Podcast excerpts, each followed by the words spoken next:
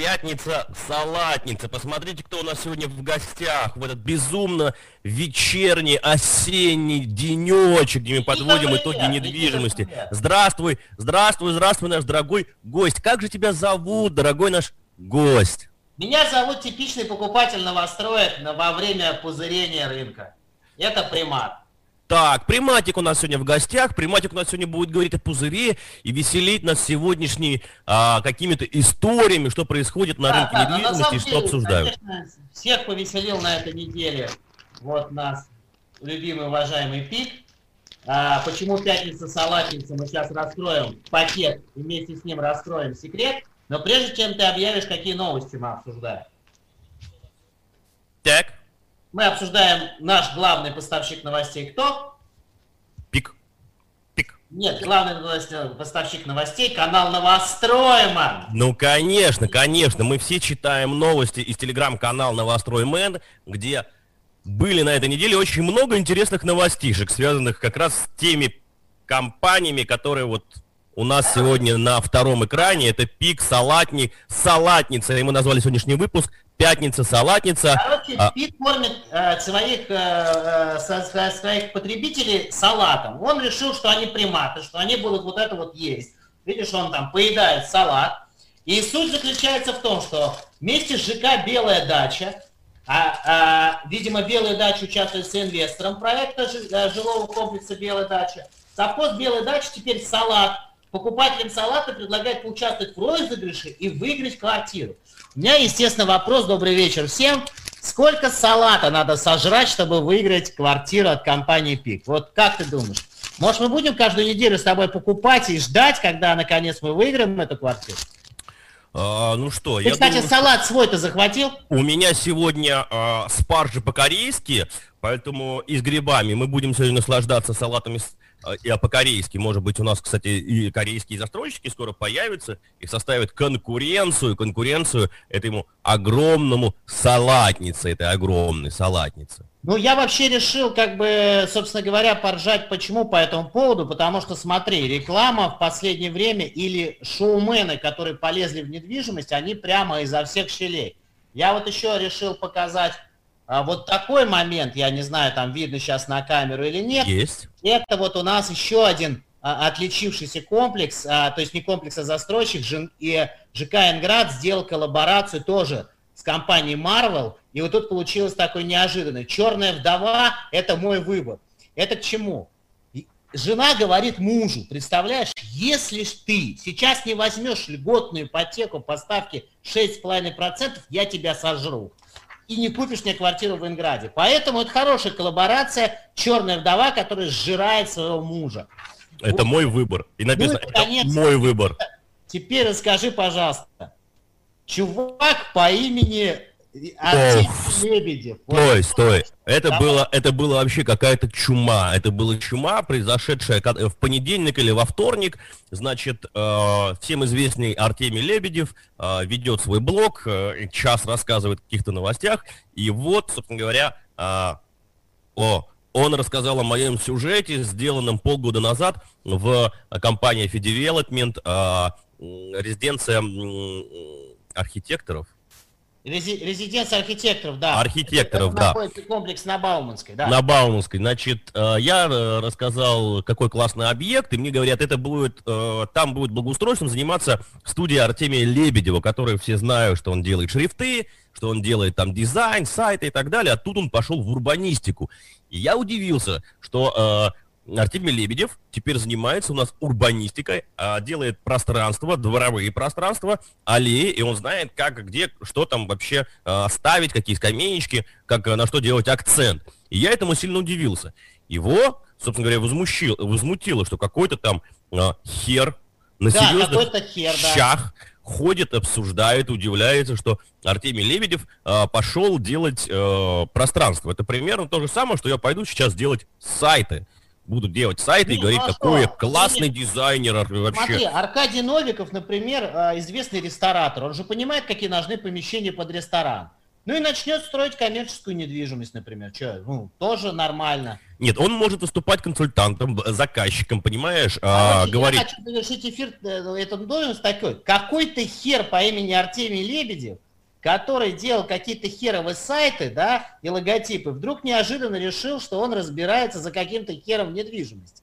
Причем на серьезных щах это он говорит, понимаешь, да. Похлебывая щи, и говорит, что вообще он классный чувак. Причем, знаешь, какая... смотри, несколько историй.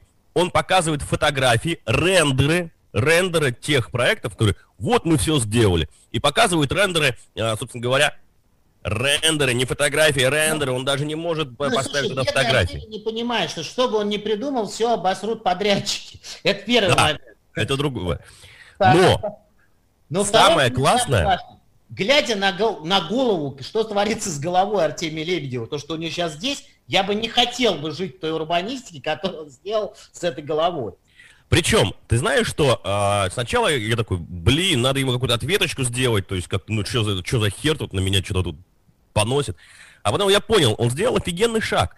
Ведь никто на рынке не знал, что Артемий Лебедев занимается урбанистикой и архитектурным и проектированием. После этого сюжета... И наши телеграм-каналы начали это активно обсуждать, в Фейсбуке начали обсуждать. Мне там написало человек, наверное, 50, ты видел, что весь рынок об этом говорил. И теперь весь рынок знает, что Артемий Лебедев занимается у нас урбанистикой и архитектурой. Теперь выстави ему счет, то есть за каким хером он это сделал бесплатно, выстави ему счет. Да, я тоже думаю, что, кстати, надо было это как-то монетизировать, все это дело. Но на самом деле все посмеялись, очень классно. Спасибо Артемию, что заметил сюжеты, которые мы делаем. Вот. Ну, подумаем, сделать каких-нибудь щей или борща налить какого-нибудь, но это уже будет следующая история. Я думаю, надо переходить к нашим задвижкам. Так, что у нас? Ну, конечно же, на первом месте это льготную ипотеку продлили. Продлили ее, вот Минфин разработал, предлагает продлить льготную ипотеку до 31 декабря аж 2021 года. Объем выдачи должен составить 2,8 триллиона рублей. А Владимир Владимирович Путин на днях заявил, и Хуснуллин подтвердил, что продлили до середины 2021 года. До конца. До середины. Я смотрел... Говорят, до конца. Путаются показания. Я у Хуснуллина читал в его инстаграме, и Владимир Владимирович также поручение дал до середины 2021 года. На 9 месяцев. Я сейчас зайду в инстаграм. Вот смотри, на мой взгляд, было бы правильнее, чтобы если бы держать наших приматов, вот опять, если приматов продолжать держать в страхе, это очень важный момент, то я бы сейчас говорил о том, что сделана колоссальная ошибка. Объясните, почему? Потому что все объемы продаж сегодня держатся на страхе. Один из страхов был такой. Звонит тебе девочка из отдела продаж. Куда ты в последнее время заходил? А, вот на какой-то там комплекс там. Недавно ты был с обзором Prime Park. Сегодня вечером, внимание, минуточка рекламы. Сегодня вечером выйдет новый выпуск «Архитектор». Вот, ты был в ФСК «Архитектор». Вот, отлично. В «Архитекторе». Отлично. Так вот, звонит тебе оттуда девочка и говорит: уважаемый Никита, а вы знаете, что до 1 ноября, если не успеете взять льготную ипотеку по ставке 6%, 6,5%, то акция такая закончится. И этот страх тебе продавали. И это давало ажиотаж, все торопились купить, сделки, все такое и так далее. И здесь возникает одна очень большая проблема. Как только цари объявили о том, что аж до середины лета, то люди у нас делают так. Фу, хоть с этим можно расслабиться. То есть теперь никуда можно не спешить, 6,5% продлили, а значит можно откладывать покупку. И покупатель, что говорится, есть такой американский термин, называется «покупатель садится на забор». Тебе не кажется, что это они подложили некую такую вот какашку застройщикам? Я считаю, что они очень хорошо отработали для спроса, для рынка вот эту историю. То есть, первое, конечно, все ждали, что до 1 нужно ноября успеть. Кстати, я посмотрел, до 1 июля у Марата Шкрязяновича стоит Путин, предложил до 1 июля. Поэтому пока до 1 июля. А как там примут, они постановление напишут, будем смотреть и ожидать. Соответственно, вот в этом всем ажиотаже ты же видишь, какой был ну, прям цены вырастали, они растут как на дрожжах. Конечно, потому люди что бежали. Рынком движется страх. Это немножко отрезвит застройщиков, то есть люди, которые такие, о, фу, еще до 1 июля можно доставочку, хорошо, мы тогда пойдем еще немножко подумаем, заработаем денег, там повыбираем и так далее. И это снизит вот этот вот ажиотажный спрос, который мы сейчас наблюдаем. Это какой-то, ну, просто ужасающий.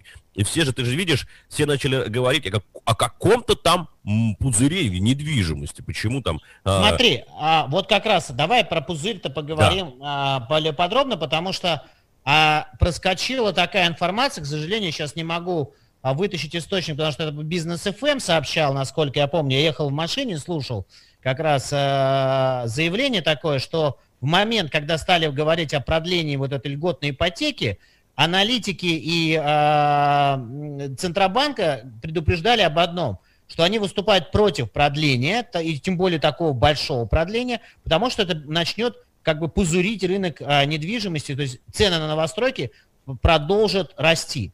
Потому что тот объем, который сейчас там начали сметать, благодаря, опять же, этой акции, потому что она заканчивалась 1 ноября, оставался месяц всего, да, и тут и объявляют, продлили, и вот народ, как бы, может, сейчас чуть притормозит. Вот пресловутое слово «пузырь», давай его обсудим, что это такое, да?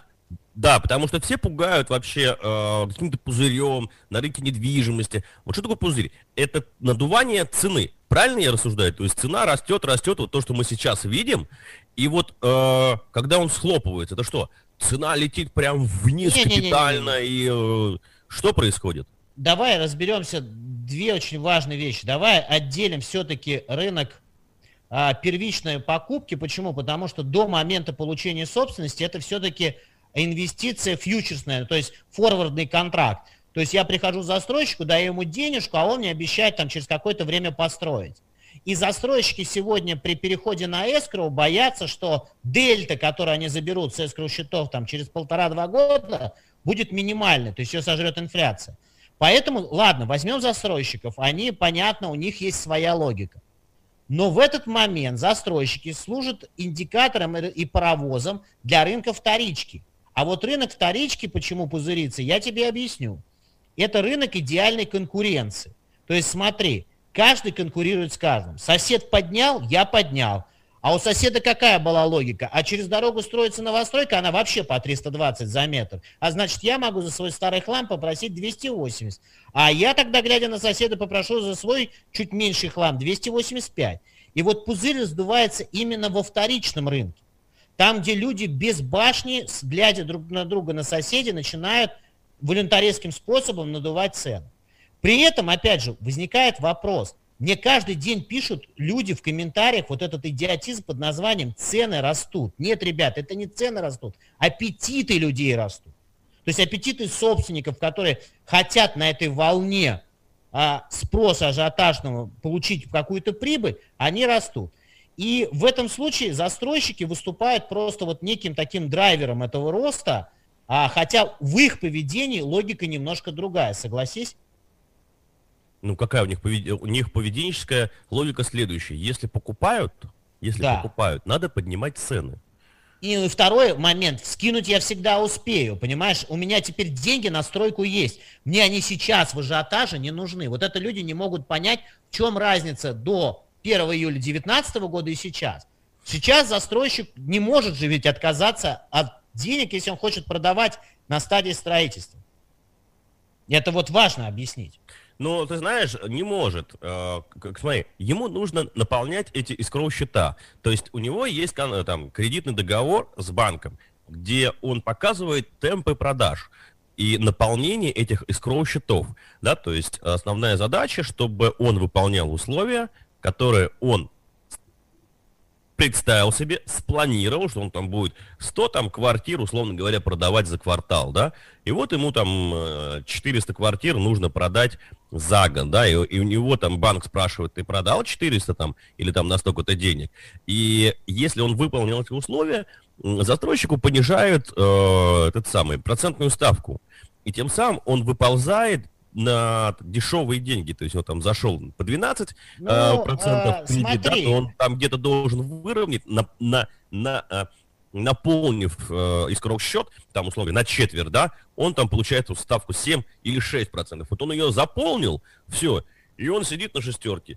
Он ценник как бы сделал нормальный, выровнял, ему пофиг, продавать, не продавать. Когда у него ставка понизится, он выровнял ценник, и там продается, не продается, ему все равно. Ему самое главное наполнить escrow-счет в самом конце, чтобы там были деньги у него, чтобы он мог забрать. А вот этот путь в процессе, старт, где он должен показать продажи, да, там, условно говоря, там 10%, там, как все сейчас делают, 10% показывают, на этом ажиотаже собирают, все, ставочку понизили, все, летим, ценник выровняли, подкрутили, о, берут хорошо, как бы, да, то есть, ну, и все, они как бы особой проблематики в деньгах не видят. Им нужно открытые штуки, открытые скоро эти самые счета, да, чтобы показать, и наполнение их. Все. Ну, давай я только тут добавлю один момент, что я разговаривал с несколькими коммерческими директорами в приватной беседе, они говорят так: пойми, мы сейчас создаем еще искусственный ажиотаж тем, что мы выкидываем квартиры на объем порциями.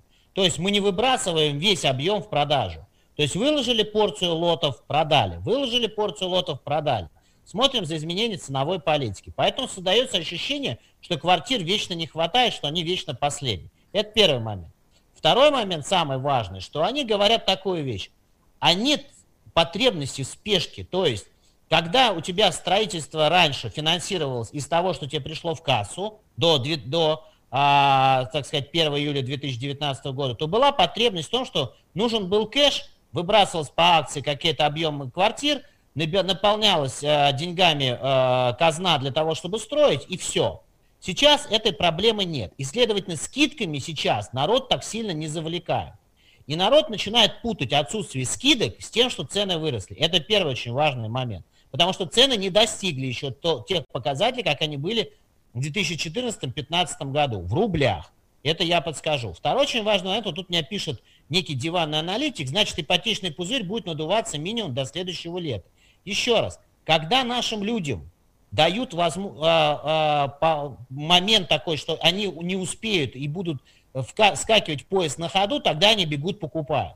Сейчас народ, вот как раз покупатели, расслабятся. И они скажут, ну если льготная ипотека теперь до лета, ну тогда мы будем спокойно ходить, выбирать, глазеть и так далее.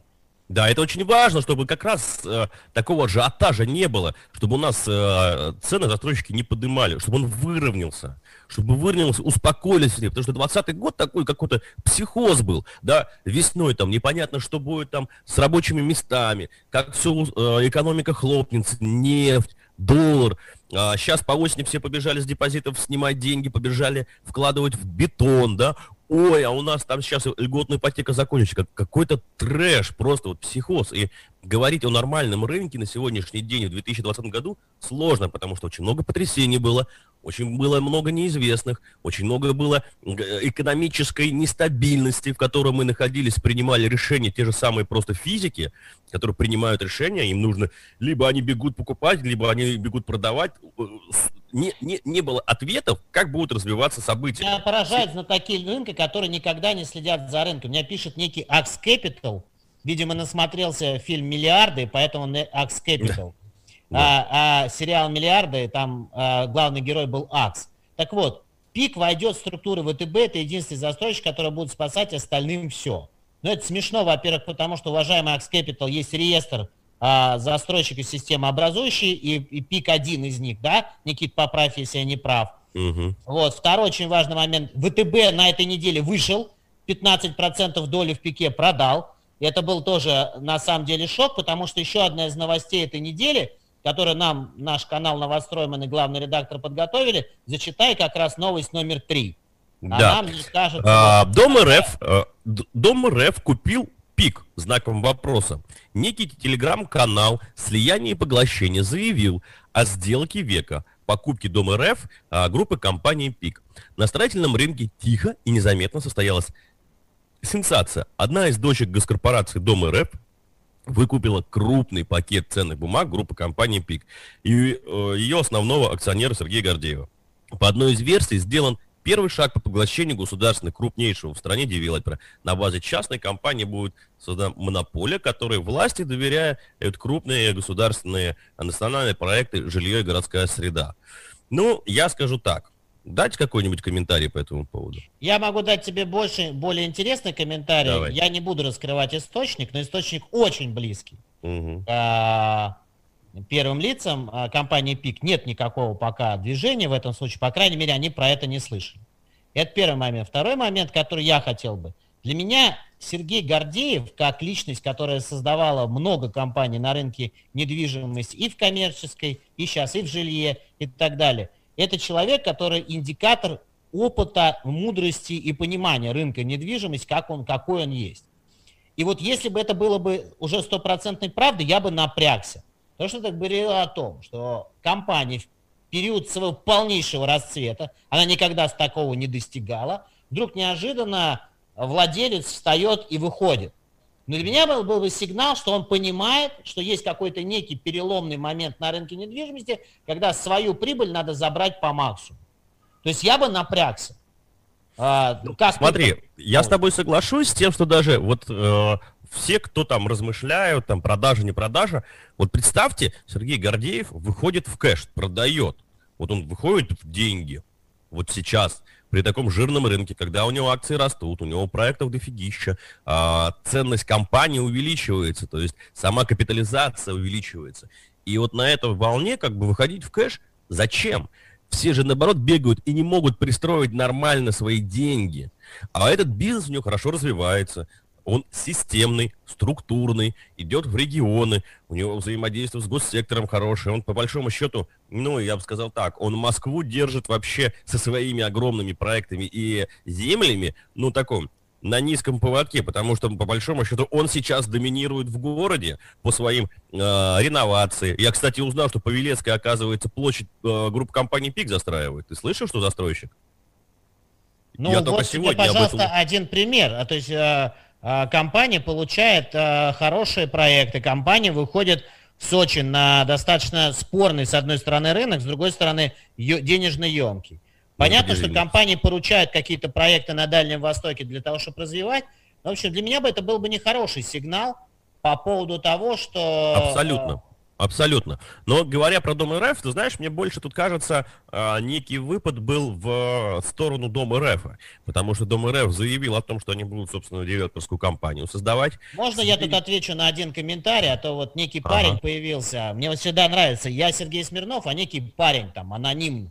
В ролике из про Зилар Сергей очень однобоко рассказывал про комплекс, видимо, Зилар. Точнее, вообще ничего не рассказал и показал. Живу в Зиларте, в сентябре очень доволен. Уважаемый герой, во-первых, компания ЛСР накинулась, когда увидела камеры, и охрана не дала пройти к набережной, которую вы так истерично защищаете, это набережная Маршала Шагала. Но если бы вы гуляли по городу, вы обратили внимание, что набережная Маршала Шагала, там или как она там называется, правильно, Шагала у нас, как его звали, художника, неважно. В общем, суть заключается в том, что набережная в Зиларте ничем не отличается от других городских набережных, коих развили бесплатно. Вон, пожалуйста, по Коломенской прогуляйтесь с набережной, все, увидите то же самое.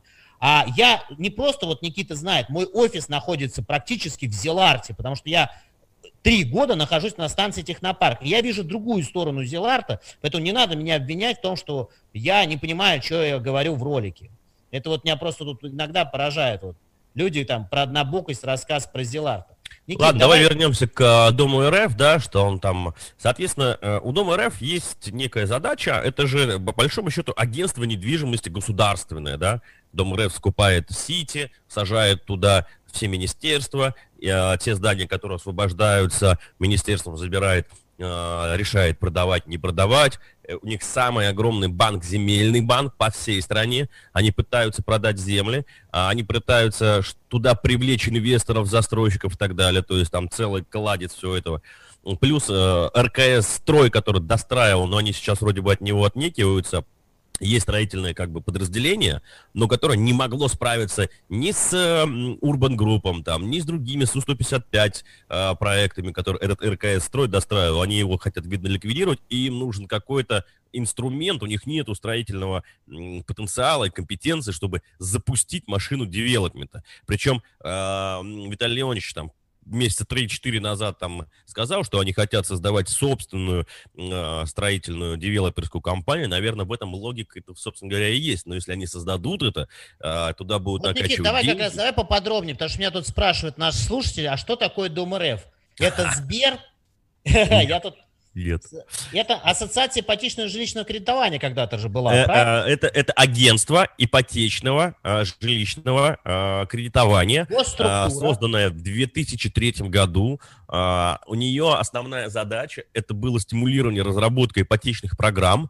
И они себя называют, как ДОМ.РФ себя называют, они институт развития жилищных комплекса.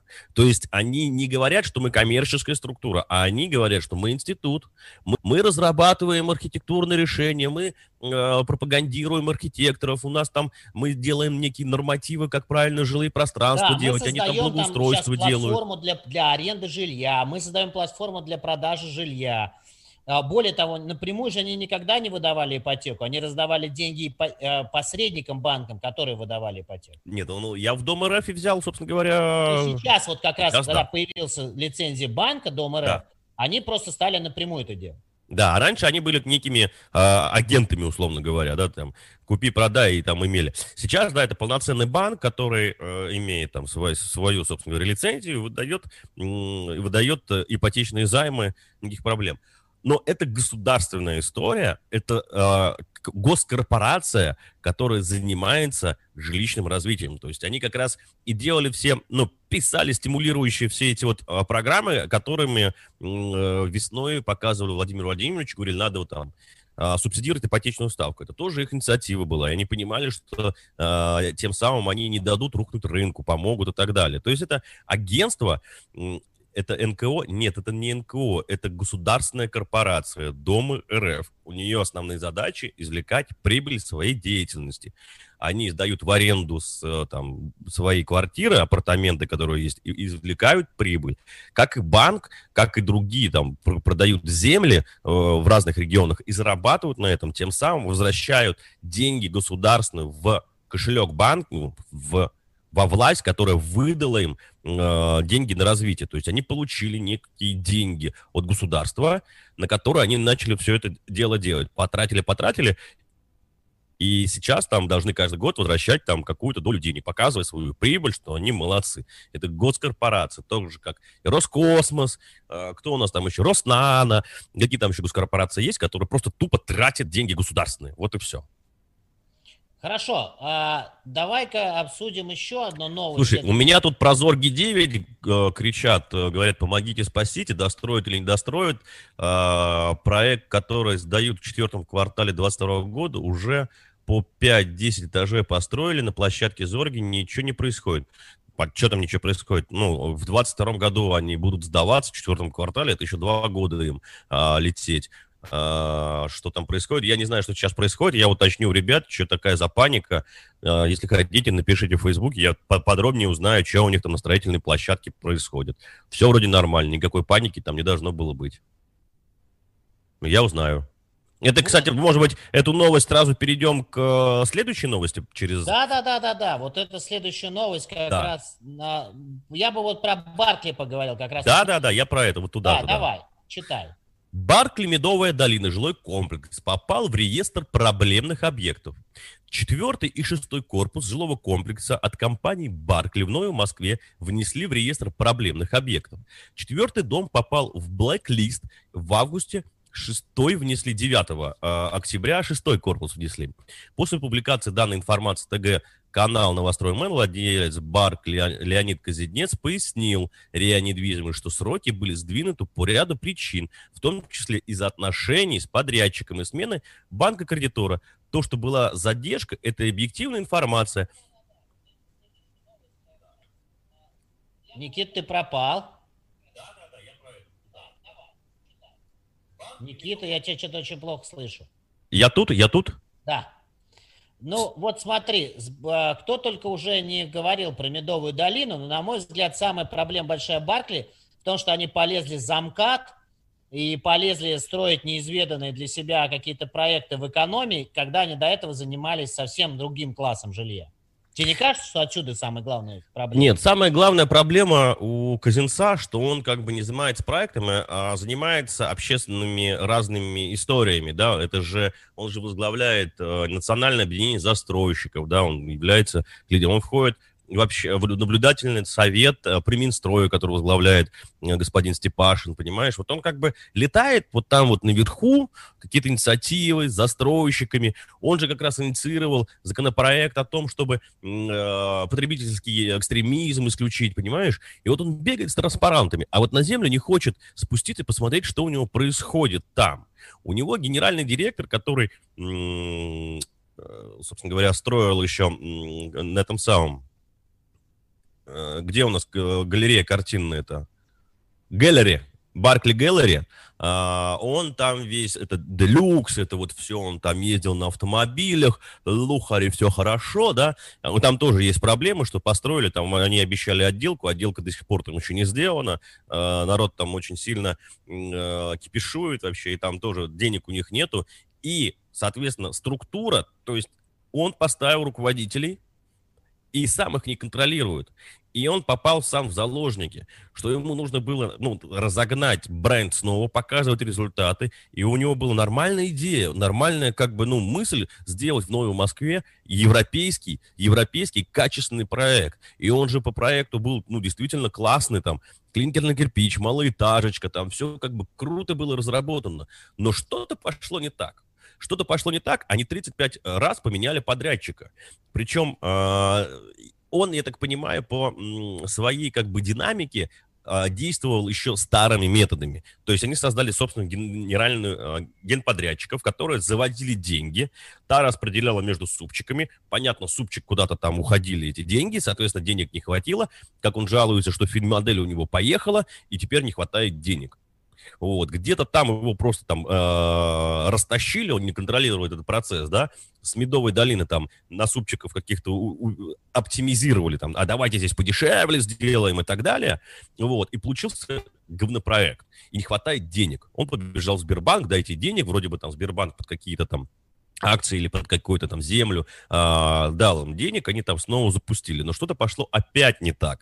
И они опять генподрядную организацию меняют, причем они ее меняют только юридически. То есть генеральный директор и владелец, основной бенефициар, просто остается тот же самый, а название компании просто другое. И они говорят, у нас новый генподрядчик.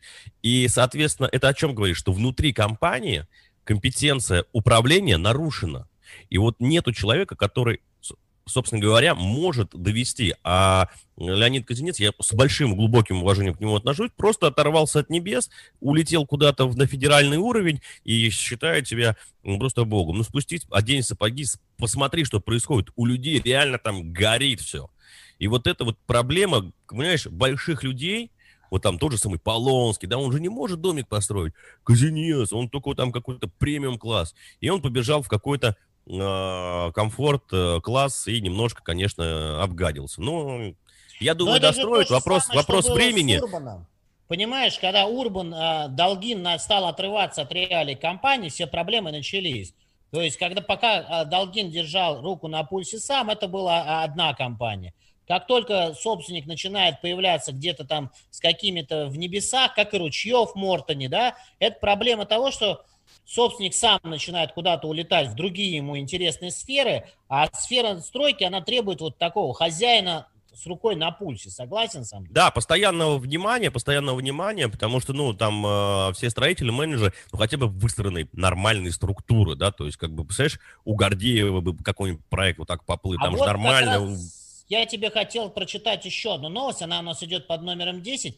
Вот это тебе не кажется тоже тревожным звоночником? Денежные поступления девелопера «Эталон», это после слияния и поглощения там компании «Лидер Инвест», да, соответственно, за 9 месяцев 2019 года упали на 10% до 52,8 миллиарда рублей. То есть за 9 месяцев этого года, когда все, казалось бы, вот выручка у застройщиков растет за счет роста цен, денежные поступления одного из крупных девелоперов сегодня в России падают на 10%. А все застройщики говорят о том, что у них как минимум остались на том же объеме, что и в прошлом году были выручка. Это не кажется тебе тоже странным, тревожным моментом вот этого эффективного в кавычках менеджмента? Я как раз хотел сказать, что это, скорее всего, менеджмент. Ты говорил немножко выше ранее о том, что те кулуарно говорят, что выбрасывают лоты там, да, там по несколько штук, все не выбрасывают. Это же называется управление продажами. Нормальная история. Что касаемо эталона, ну, давай возьмем то, что... А много ли сейчас эталон в этом году вывел проектов? В основном у эталона все проекты на завершающей стадии. И на сегодняшний день он просто в свою продуктовую линейку не может предложить для инвесторов, собственно говоря, на чем весь рынок сейчас взлетел. Люди же побежали смотреть на стадии котлована и на самом старте покупать, правильно? А эталон, ну, что так же, сейчас... Как компания Смайнок сейчас кусает локти, что они не успели со своим достоянием. Вот.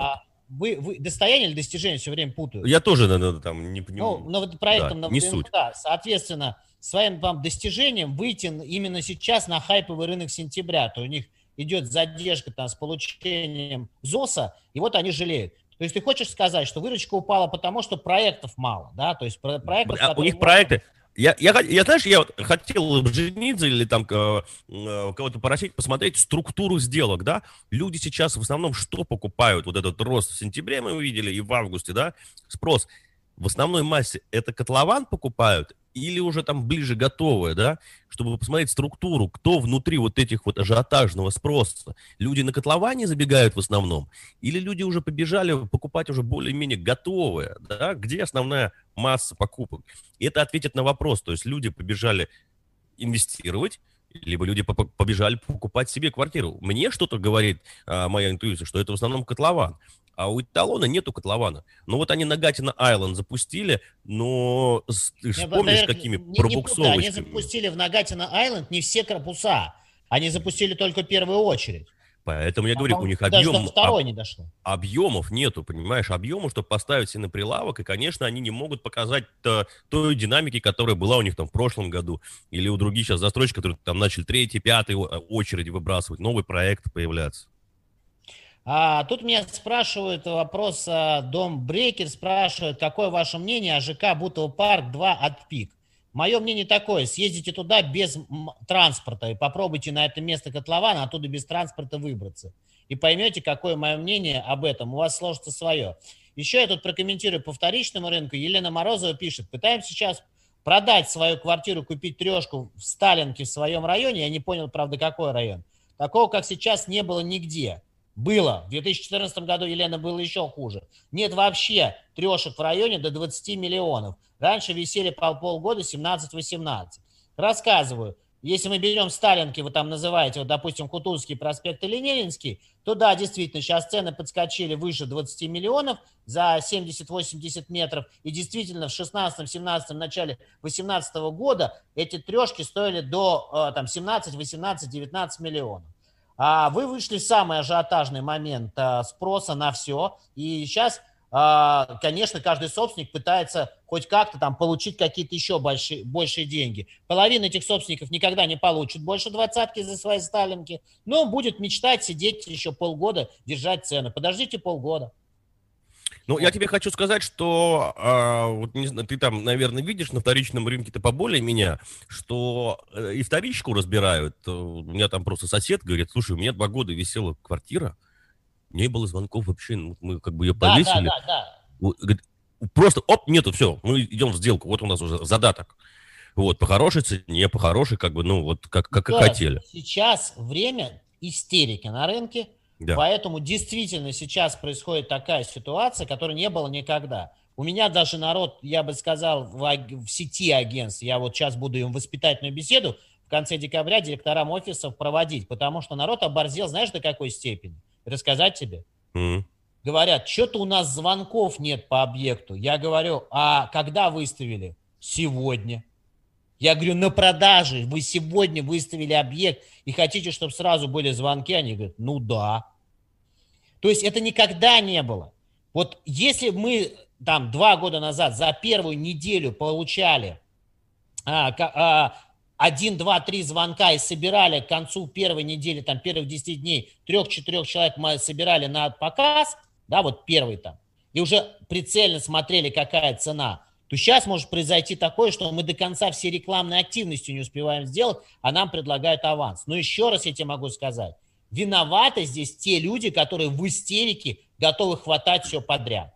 Если бы народ, у нас вот покупатель себя вел спокойней, вот этого ажиотажа и вот этого пузырения, вот возвращаемся к главному лейтмотиву нашей программы сегодняшней, этого пузырения не было, потому что истерика у покупателей.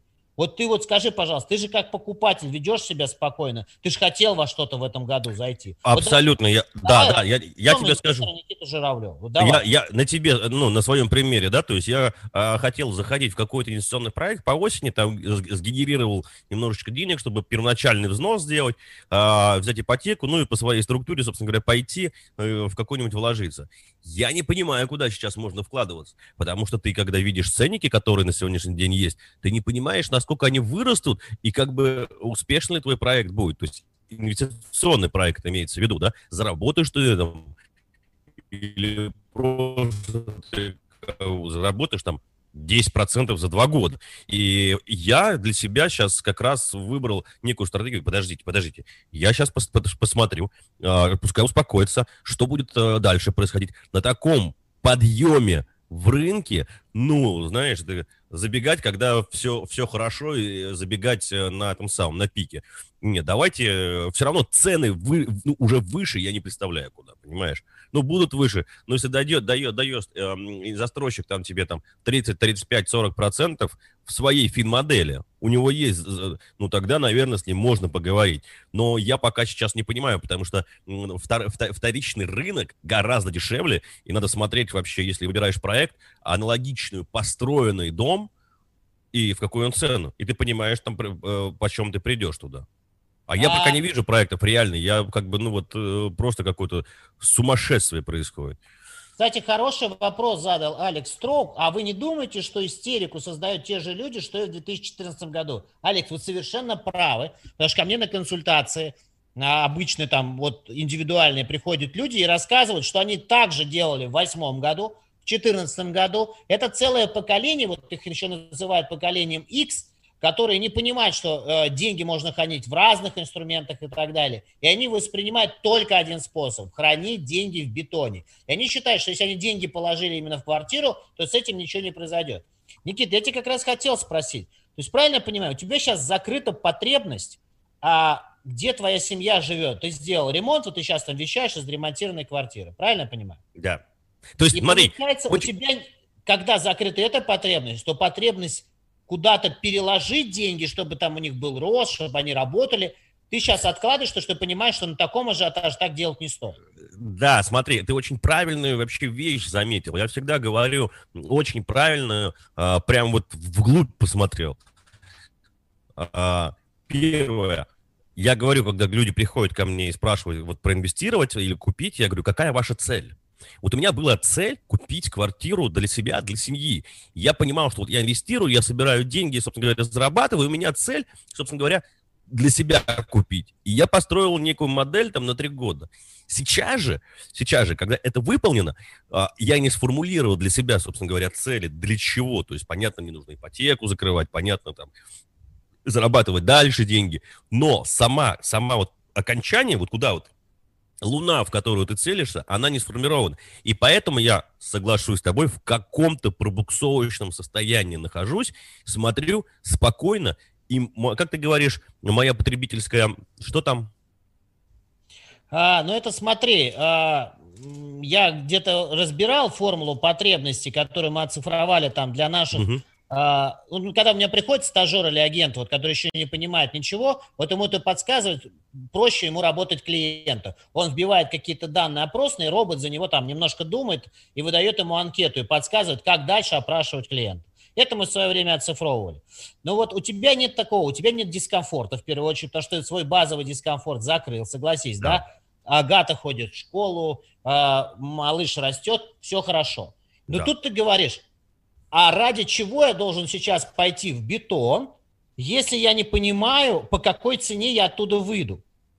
Здесь ты смотришь как раз на то, что все время мне задают вопрос, а почему ты все время, Смирнов, про новостройки приводишь рынок вторички? Ребята, вы забываете, что купив новостройку, продавать вы, если с инвестиционной целью зашли, вы пойдете на рынок вторички.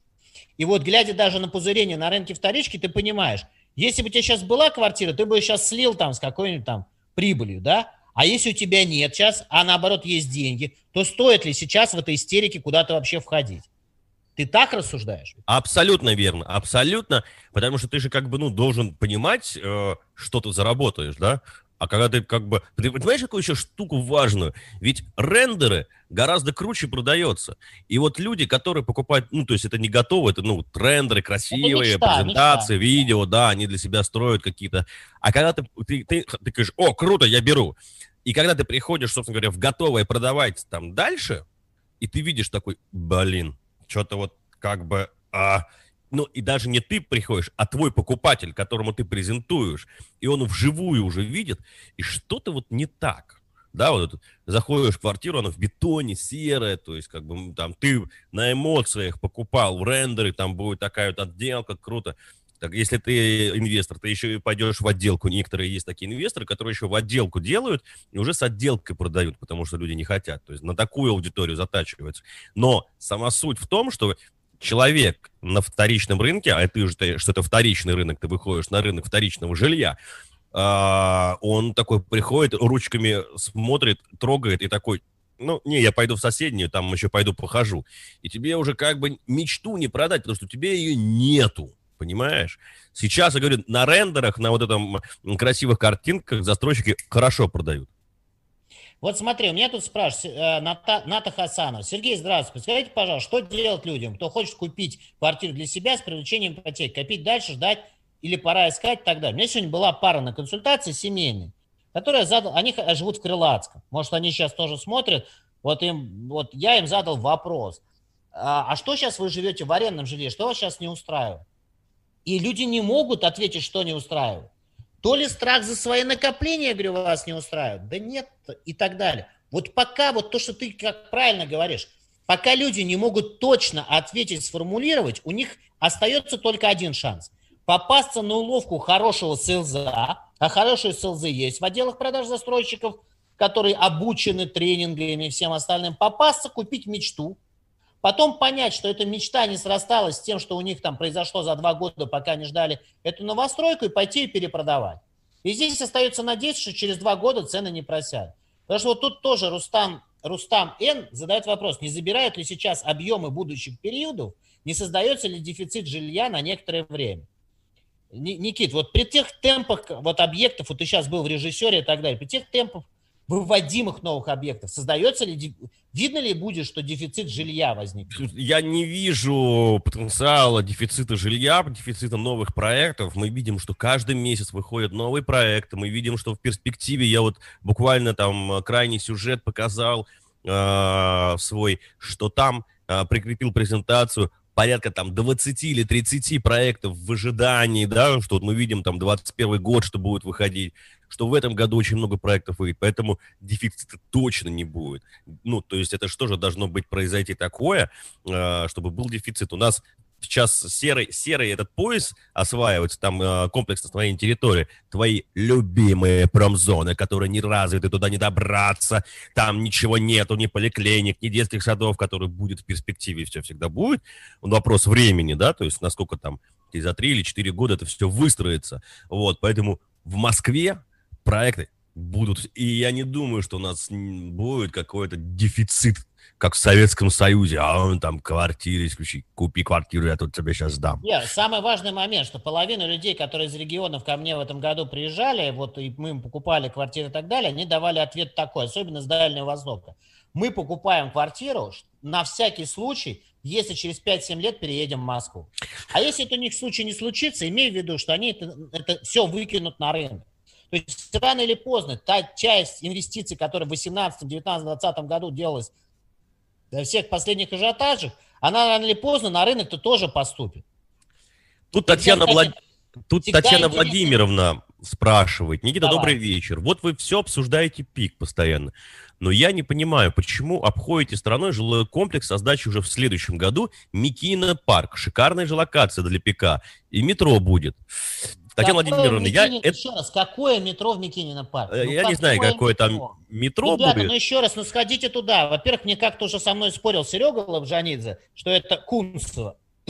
Это, во-первых, это за МКАДом, это на Новой Риге. Это практически на полуострове находится комплекс. Это комплекс идеальный для мизантропов. То есть, вот, если ты не хочешь ни с кем общаться, там надо жить. Просто я немножко обижен на эту землю. Я в 2009-2010, точнее, мы в мире разрабатывали там малоэтажечку. Эта площадка принадлежала Сергею Полонскому. И он вот в этом, так сказать, полуострове, у него там был дебаркадер, и мы постоянно там ездили, там прям лес вообще, там, ну, то есть там нету никакой инфраструктуры.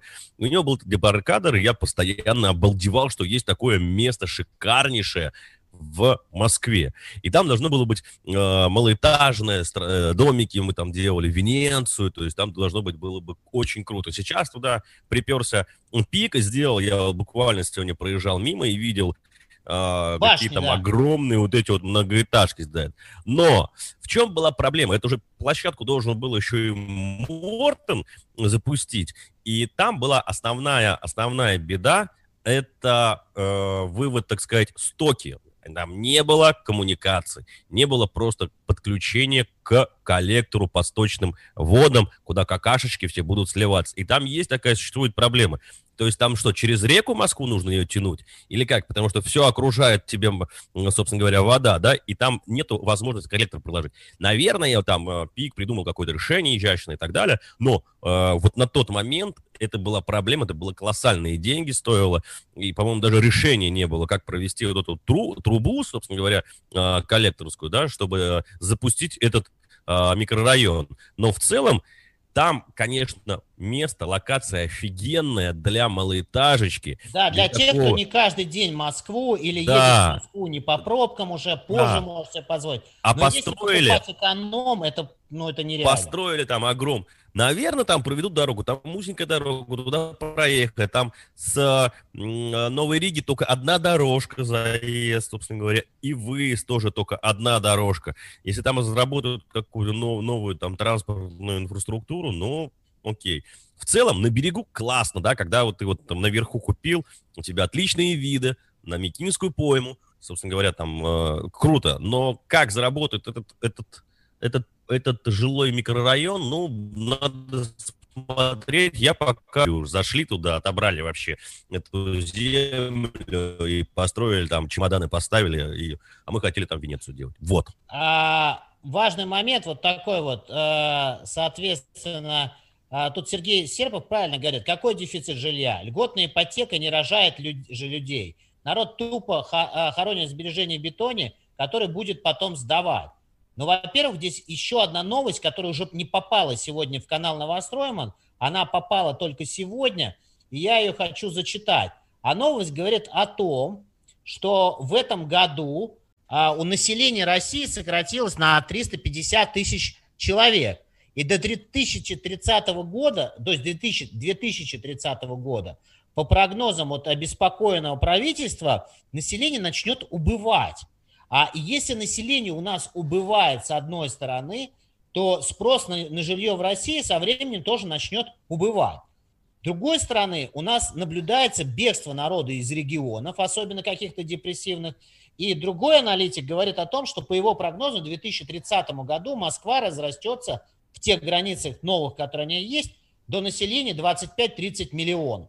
Вот тут как бы два таких фактора, которые друг на друга наезжают. С одной стороны, рождаемость падает и убыль населения. С другой стороны, получается, что спрос в отдельных городах, он будет поддерживаться вот этой внутренней миграцией. Понимаешь, о чем? Ну да, мегаполис. Мы же там видим, что даже Сергей Семенович говорит у нас в информационном буле. Мы видим, собственно говоря, что мы, точнее, город Москва растет вверх. И мы буквально через, там, я тебе скажу, там 5 лет просто офигеем. Офигеем, что сейчас разрешение дают на 120, на 150 метров. Сейчас выходят все объекты с высотностью там 50, 52 этажа, 45 этажей. Мы просто сейчас этого не видим. Проекты начинают потихонечку выходить. И мегаполис, мы станем вот эти вот Нью-Йорк-стайл, там, не знаю, Токио, то есть жилые комплексы будут довольно высокие. И, соответственно, у тебя централизация идет вверх. у тебя уже не распространяется она как бы по всей земле, а вверх идем. И, конечно, миграция идет в столицу, там, где есть движение, там есть энергия, где есть деньги, в конце концов, где ты за своих детей будешь спокоен, что у них будет качественное медицинское обслуживание, что здесь будут красивые дорожки велосипедные, будут набережные. Зачем я буду сидеть где-то в Хабаровске, Владивостоке или еще в каком-то городе, когда я поеду для своих детей стараться лучшего и качества, чтобы у них была совершенно другая культура общения, они в другом мире жили, чем в деревне или где-то в регионе. Мне тут спрашивают, Диляра Качан, Сергей, Никита, какую однушку быстрее купят в Москве? 20-й этаж 50 метров с лоджией или первый этаж 64 метра без лоджии? Уважаемая Диляра Качанова, никакую однушку не купят, потому что только Балан покупает однушку 50-64 метра, потому что предельная цена именно площадь однушки нормальная, полезная, это 40. Дальше есть целесообразнее гораздо покупать двухкомнатную квартиру, а 64 метра у нас сейчас застройщики умудряются и трешки иногда, так называемые евро-трешки сажать, гостиную, две спальни. Поэтому нецелесообразно покупать однушку площадью больше 40 метров. Я вам ответил на этот вопрос. Никит, давай подводить итоги, потому что 4 минуты осталось до конца. Я тебе, кстати, хотел сказать, что сегодня у нас юбилейный 20-й выпуск, хоть и на обложке 21-й, если ты помнишь, из-за моей болезни мы один выпуск пропустили, сбилось. Вот я тебя поздравляю, мы сделали 20 выпусков уже с тобой, уже 20 недель мы вещаем, хотя нам предрекали, что этот проект быстро сдохнет, что новостей на рынке недвижимости не будет, представляешь? И я тебя поздравляю, да, это действительно событие, это прям, слушай, мы с тобой хорошо идем. И, кстати, там, кто нас смотрит, уважаемые друзья, нам приложили вывести, ты уже, помнишь, предлагал, чтобы мы номинировали на премию Джой наш проект. Мне сегодня звонили, говорят, вы войдете в жюри или вы будете, собственно говоря, что-то номинировать. Поэтому мы с тобой должны обсудить, что мы будем делать, номинировать или не номинировать. И всех зрителей, пожалуйста, там, телезрителей, YouTube-зрителей, слушателей наших, лайкните или в комментариях оставьте, пожалуйста. Мы идем за призами на премию журналистскую Джой, или мы недостойны? Потому что у нас с тобой нет журналистского образования. Поэтому да. Блогеры. Да, блогеры. Так вот, если подводить итоги вот новостям этой недели, все-таки льготная ипотека, она сейчас будет вызывать дальнейший ажиотаж или объявление вот все-таки вот этого того, что она теперь продлена хотя бы даже до середины следующего года, по итогу, конечно, что будет? Слушай, будет, я надеюсь, что ажиотаж спадет вот такой, рынок выровняется, придет в нормальное, собственно говоря, движение, не будет такого бешеного роста ценового, да, и устаканится. К сожалению, непонятно, как дальше будет себя экономика вести после Трампа, после там 20-го года, 21-го и так далее. Но мне бы хотелось понимать, что вот этот вот на то, что на 9 месяцев продлили, они снимут ажиотаж. Ипотечная, субсидированная ипотечная ставка – это самый лучший инструмент, который правительство, и самый эффективный. И они уже сами признали, что это самый эффективный инструмент, который они приняли в этом 2020 году в коронавирус, когда начали людям давать дешевые, собственно говоря, ипотечные ставки. Я на прошлом эфире говорил, что она закончится только тогда, когда ипотечная ставка рыночная уложится в эти 6,5. Тогда они просто, смысла не будут субсидировать, она будет и так рыночная, и тогда они ее отменят. И правильное решение продлить, собственно говоря, инструмент, чтобы люди нормально себя чувствовали. Продление сейчас все-таки ажиотаж немножко уберет. Да? Ипотека вообще должна стоить там 3%, елки-палки. Понятно. Дай-ка я отвечу Эдгару Кочеряну, а то он тут нервничает, уже 4 раза пишет один и тот же момент. Здравствуйте, что думаете по А101 Прокшена? Эдгар Кочерян, я ничего не думаю по А101 Прокшена, поэтому не отвечаю, потому что я думаю, что испанские кварталы 2 доказали, что это уродство и построено рядом с Фуд-Сити, и до Прокшена там далеко, и рядом строящий еще 101 Прокшена с качеством строительства А101, я думаю, что это очередной кусок дерьма. Точка, я закончу. Про ПИФы спрашивают сейчас, 3 секунды дам. Уважаемые эксперты, вы знакомы с ПИФом индустриальной недвижимости ПНК Пентом? Да, видели мы ПИФ индустриальной недвижимости, этот с партнером моим изучали. Странная пока история, потому что я бы уж советовал тогда обратить внимание на ПИФы, которые выводит Альфа Капитал. Там уж понятная история. А что такое индустриальные парки, мы пока не поняли.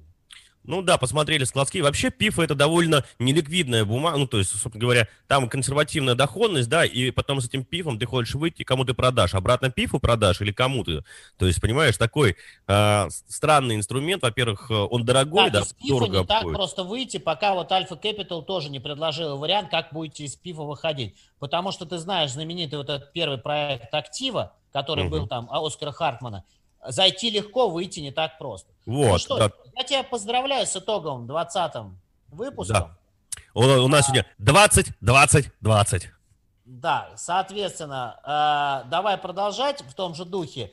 Ребят, еще раз, мы на все вопросы все равно не успеваем ответить в программе, потому что на ходу, во-первых, вспоминать, где находится какой ЖК. Никит, сколько у нас сейчас активно строящих ЖК? Под 400 в Москве. Поэтому, когда вы пишете, все-таки рассказать про ЖК «Новохохловский пик». Ну, стартовали продажи ЖК «Новохохловский пик». Сходите, посмотрите район Новохохловский. Вам нравится, если промка вокруг и третье транспортное кольцо и так далее? Ну, покупайте.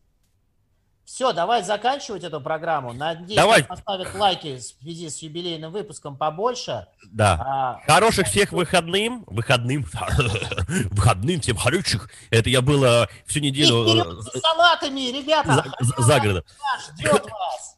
Спасибо. До следующей пятницы, Сережа. Пока. Всем пока. Пока.